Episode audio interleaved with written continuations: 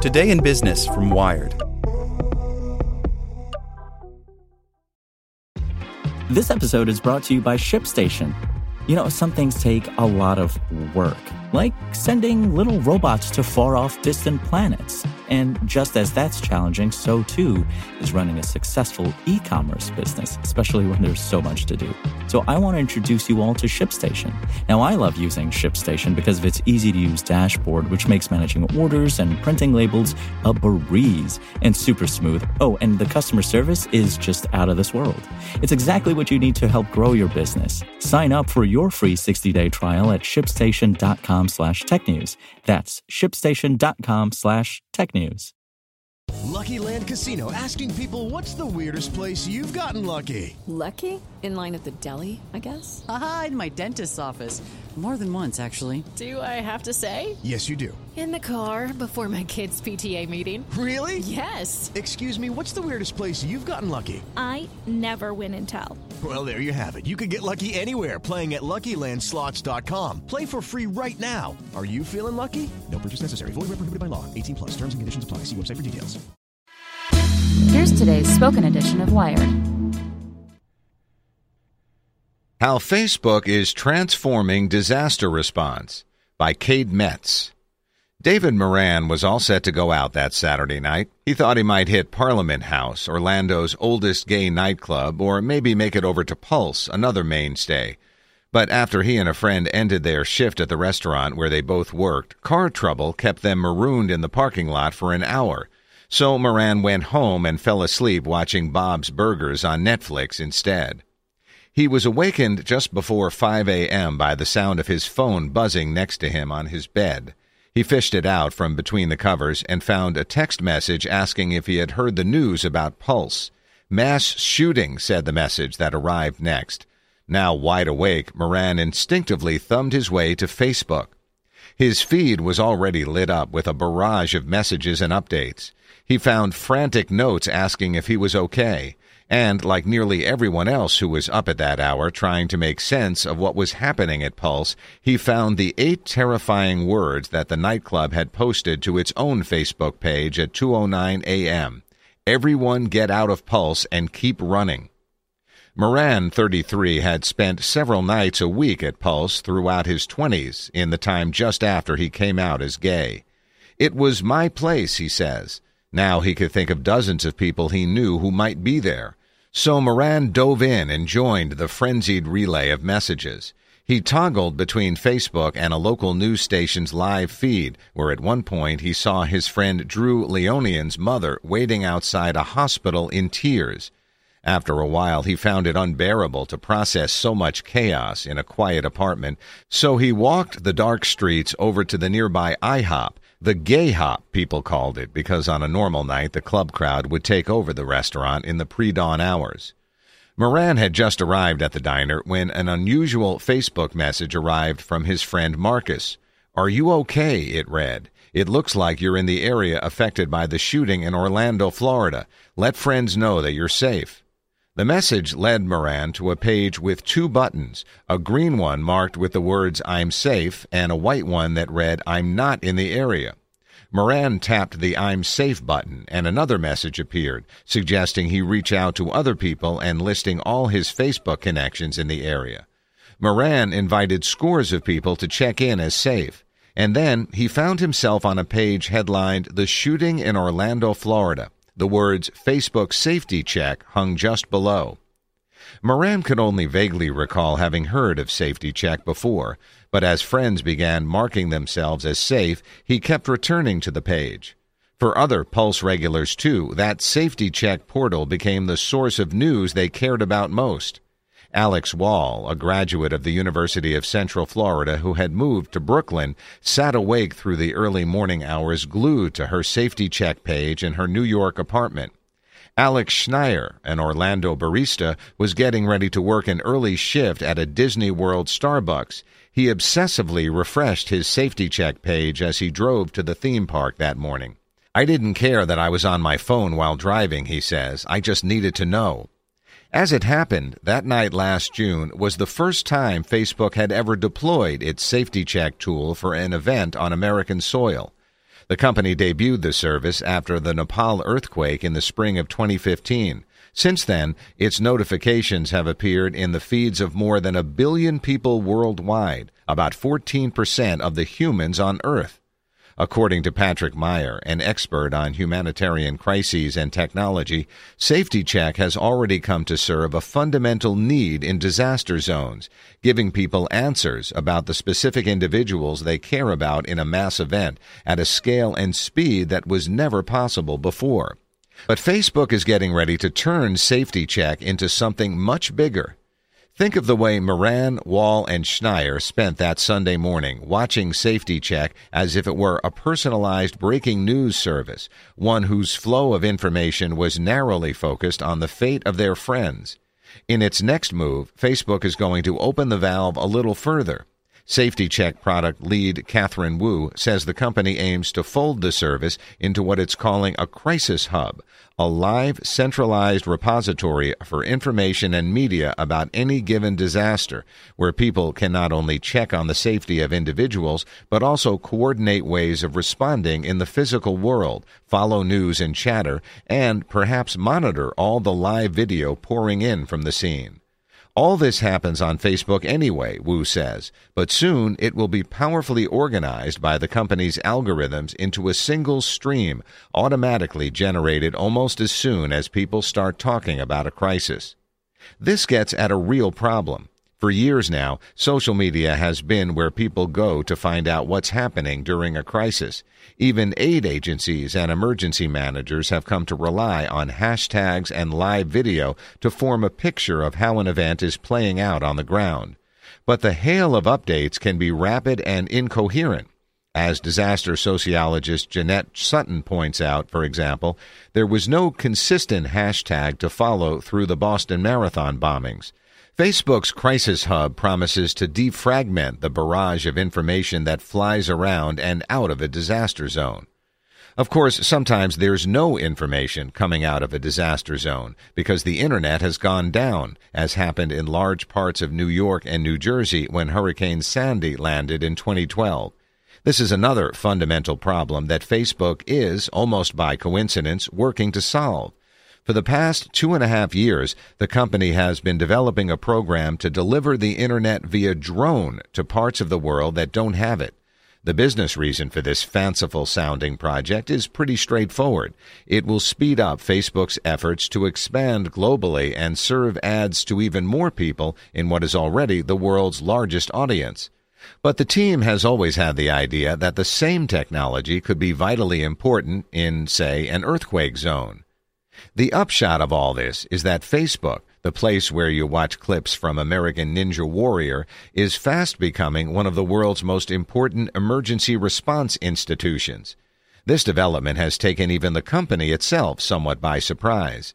The story of how it happened is partly one of sheer scale. About 23% of the global population is on Facebook, and people naturally turn to the platform en masse when disaster strikes and partly one of rapid ad hoc seat of the pants adaptation. In some cases, Facebook CEO Mark Zuckerberg told me on a recent afternoon, sitting in the glass bubble of his conference room, we don't realize how useful things are going to be. When Typhoon Haiyan hit the Philippines in November 2013, Sharon Zhang was in Northern California working for the Facebook payments team, the unit that fashions tools for shuttling money across the social network. In response, Zhang's team built a service that collected Red Cross donations for typhoon relief.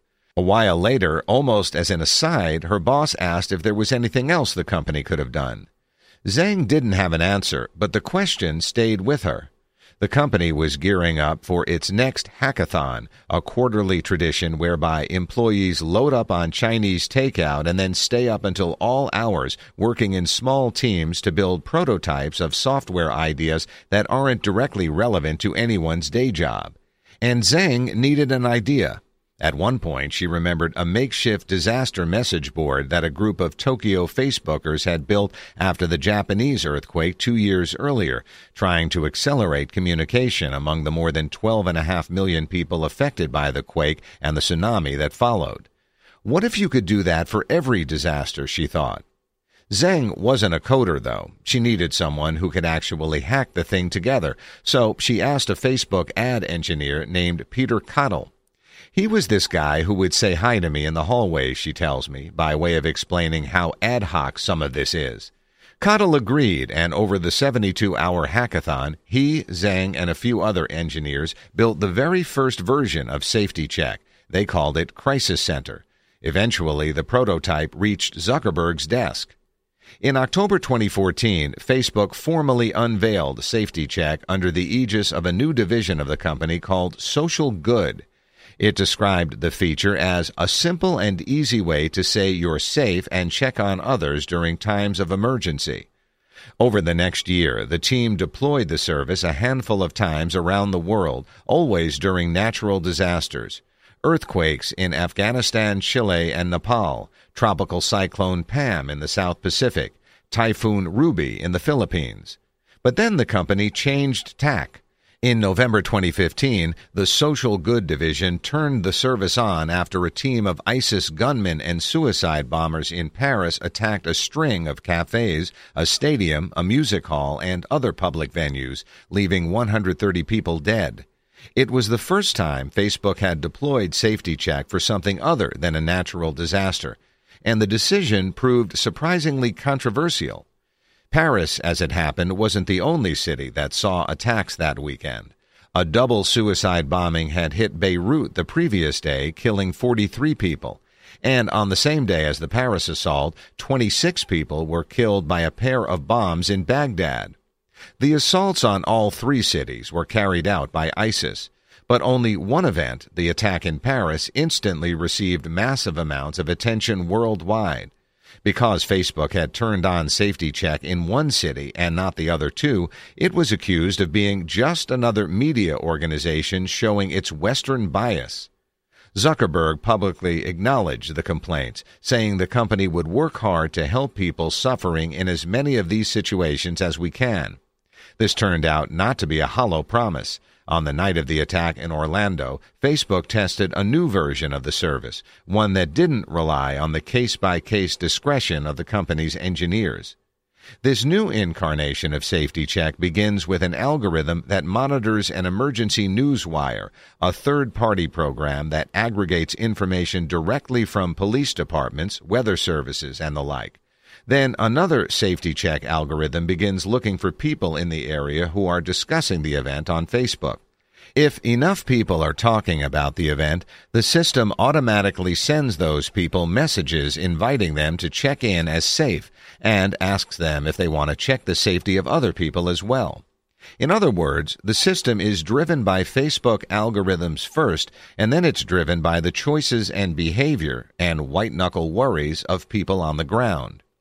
In Orlando, Facebook's algorithms automatically turned on safety check at 3:47 a.m., 11 minutes before police officially announced that there had been a shooting at Pulse.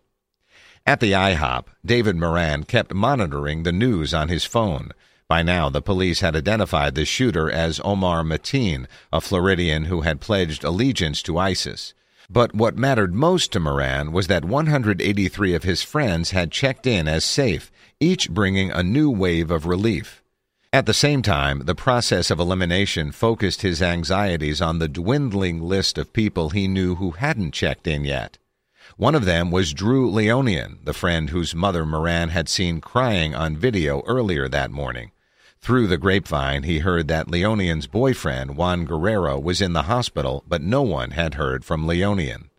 He was someone everyone in the Orlando gay community seemed to know, a guy who was both sharp witted and silly, who could talk foreign films as easily as he could dance through the night at a club. Wall, the former Pulse regular in Brooklyn, and Schneier, the one who was working at Disney World, had both tried to check on him as well. He was the friendliest guy in the world, Wall says. We ran into him everywhere we went. Finally, Moran decided to get out of IHOP and head over to the Orlando LGBT Center, a few blocks away, where he knew he'd find people in a similar state of mind. He had sat at the all night diner for an hour and a half with a breakfast getting cold in front of him pancakes, eggs, bacon. When he left, he took it to go, but tossed the whole thing uneaten in a roadside trash can. At the LGBT Center, Moran sat down with a group in the corner trying to organize a response. In practice, they did little more than juggle information on Facebook and other social media services. They were trying to post updates about how to donate blood, how to get information about someone who is missing, how to help, he says.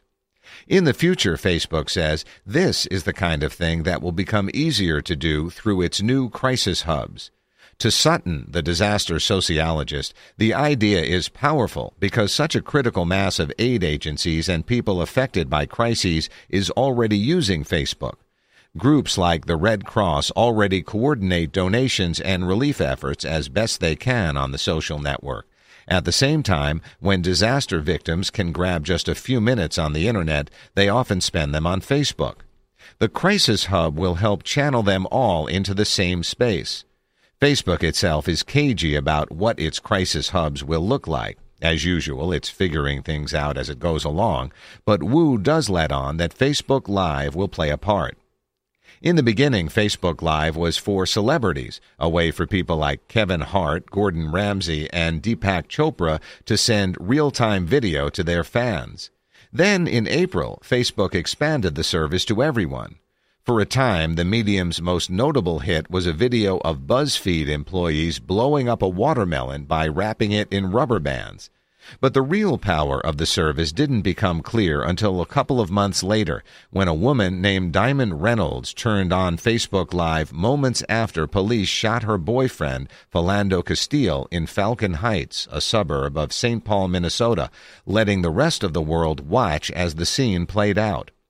That was not something the company anticipated, said Fidji Simo, director of product for Facebook Live. But it now sees that kind of video, a raw feed from an unfolding event, as the way forward.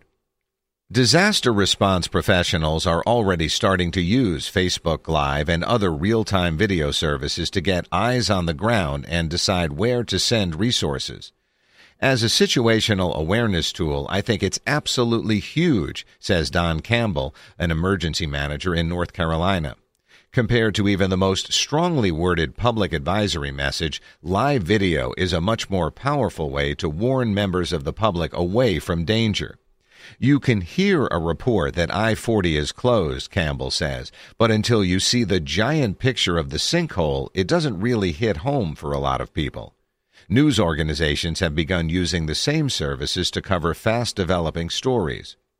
In a world where all those video feeds are organized together into one of Facebook's crisis hubs, they could become an even more powerful tool for emergency responders. It's also likely these one stop crisis hubs will further sideline the traditional media organizations that report on these kinds of events. But of course, all of that is moot if the internet goes dark. Abhishek Tiwari, a Facebook engineer, is standing on the roof of a three story building in Woodland Hills, California, in between Los Angeles and the coastal mountains of Malibu. The roof is flat, and beside him, a white bathtub sized dish antenna sits atop a rotating robotic arm. Nearby, there's a small network of PCs, flat panel displays, and other electronic gear. Facebook employees designed much of this stuff during hackathons, Tiwari says. We can't see it from here, but the dish antenna on this roof is locked in a staring contest with a sister antenna perched somewhere on one of those Malibu mountains about eight miles away. The two antennas are trading data at a rate of 19 gigahertz per second, about 400 times faster than your home internet connection, an unprecedented speed for equipment so small, light, and energy efficient. To demonstrate how quickly and precisely the antennas can aim at each other, Tiwari tells another Facebook engineer to push the dish down toward the concrete roof. We're going to mispoint it, he tells me. When they do, the robotic arm automatically swivels the dish back into position, a move with an infinitesimal margin of error given the distance and the size of the targets.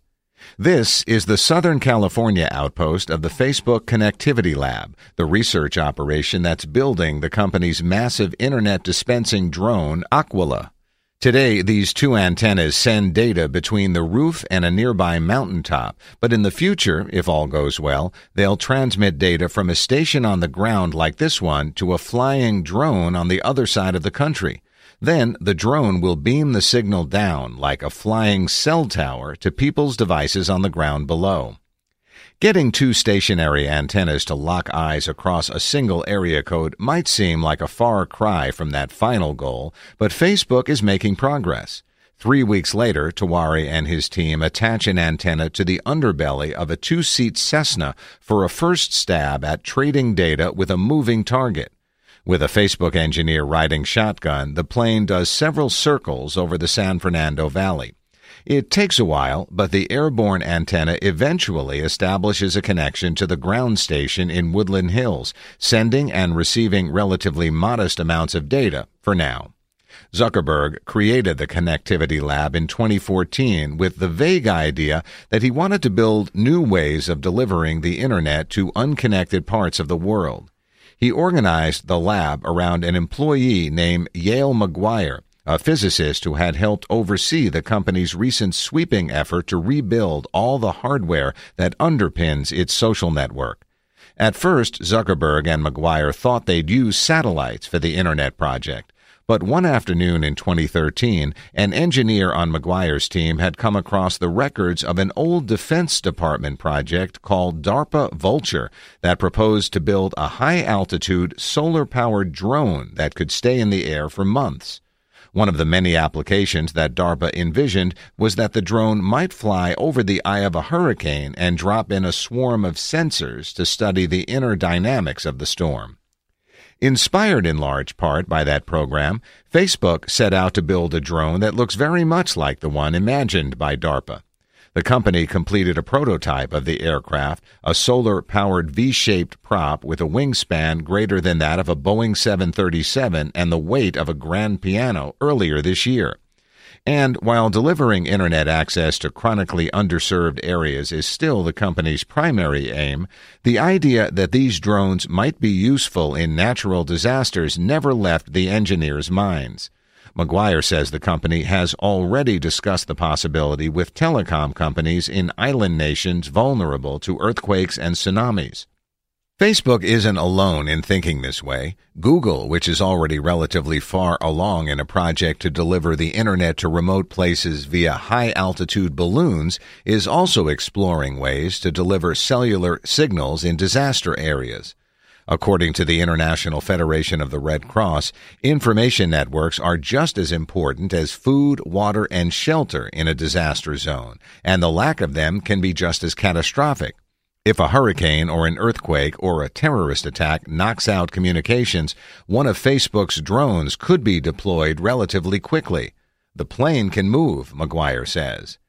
People who work in disaster response instinctively worry about the idea that one major company might control access to the internet in the field.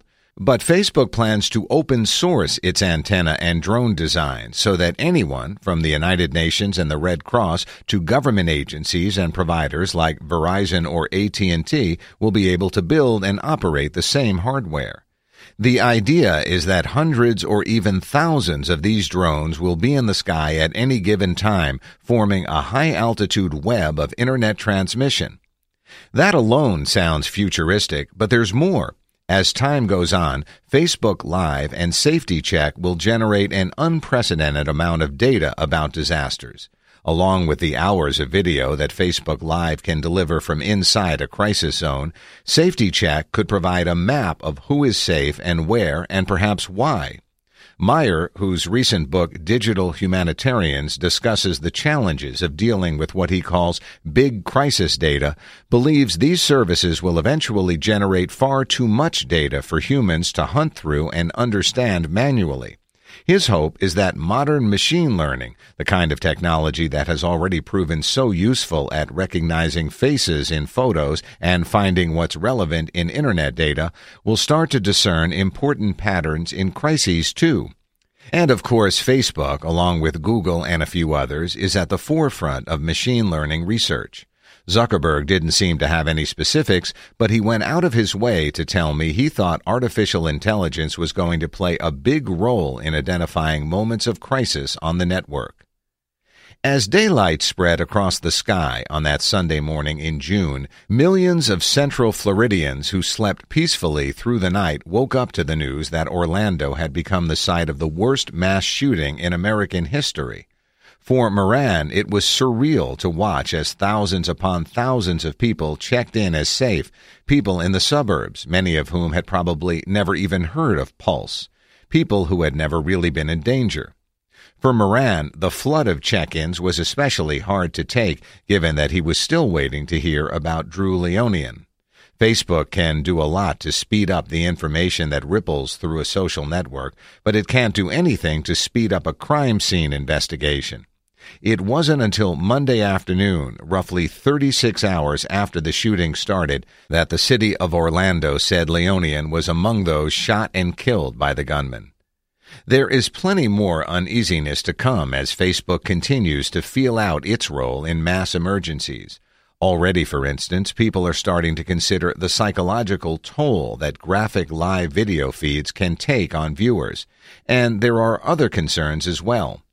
This fall, after police shot Keith Scott, an African American man in Charlotte, North Carolina, a number of protests broke out in the city and some became violent. The demonstrations, predominantly by African Americans, were fairly localized, and the violence was even more so, but the live video that streamed out from the scene gave a different impression. When you start seeing a lot of video showing the same types of protest, it gives the impression that the entire city is engulfed, says Campbell, the emergency manager in North Carolina. At a certain point, Facebook's algorithms turned on safety check because the number of people talking about the event had reached a critical mass. But the particular makeup of the alarmed community in this community driven version of Safety Check became uncomfortably clear as a sea of white people from the suburbs began checking themselves in as safe.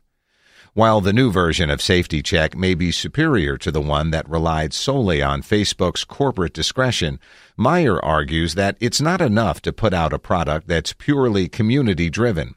There needs to be someone with experience at the helm, preferably experience with disasters, civil unrest, and conflict, who can at least keep an eye on where the algorithms are leaning and look for red flags.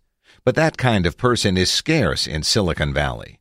You don't have experts in house who have worked in disaster response, crisis response, conflict zones, he says. You have policy folks, privacy folks, and engineers. That's starting to change a little. Tech companies are beginning to consult with people from the humanitarian aid world. Meier himself has consulted for Facebook. But the company by nature still has a strong bias toward crowdsourced knowledge. Naomi Gleit, director of the social good team, says she's skeptical that any one social scientist or disaster expert could know better than the community. For Zuckerberg, the only way to find the optimal formula is to keep pushing services into the world and then watch what happens. If you believe that something must be fully perfect just to get started, he says, a lot of the time you'll never get started. The company's guiding philosophy is that it should draw the line where the community wants it drawn. Our job is to learn as quickly as we can what we can do for the community. At the same time, the community is learning as well. Facebook turned Safety Check on once again in Orlando in October when Hurricane Matthew buzzed Florida's eastern coast. As the edge of the storm moved over the city, Moran saw a friend check in as safe on Facebook. It was uncanny to see that notification again. Memories flooded back. But Moran knew what to do. Without anyone having to ask him his status, he navigated over and checked himself in as safe. Happy Friday. I'm Mike from Spoken Layer, and my job is to make your listening experience even better. Please send your feedback to mike at spokenedition.com. Thanks so much. Step into the world of power, loyalty and luck. I'm going to make him an offer he can't refuse. With family, cannolis, and spins mean everything. Now, you want to get mixed up in the family business. Introducing The Godfather at Chumbacasino.com. Test your luck in the shadowy world of The Godfather slot. Someday, I will call upon you to do a service for me. Play The Godfather now at Chumbacasino.com. Welcome to the family. No purchase necessary. VGW Group. Void where prohibited by law. 18 plus. Terms and conditions apply.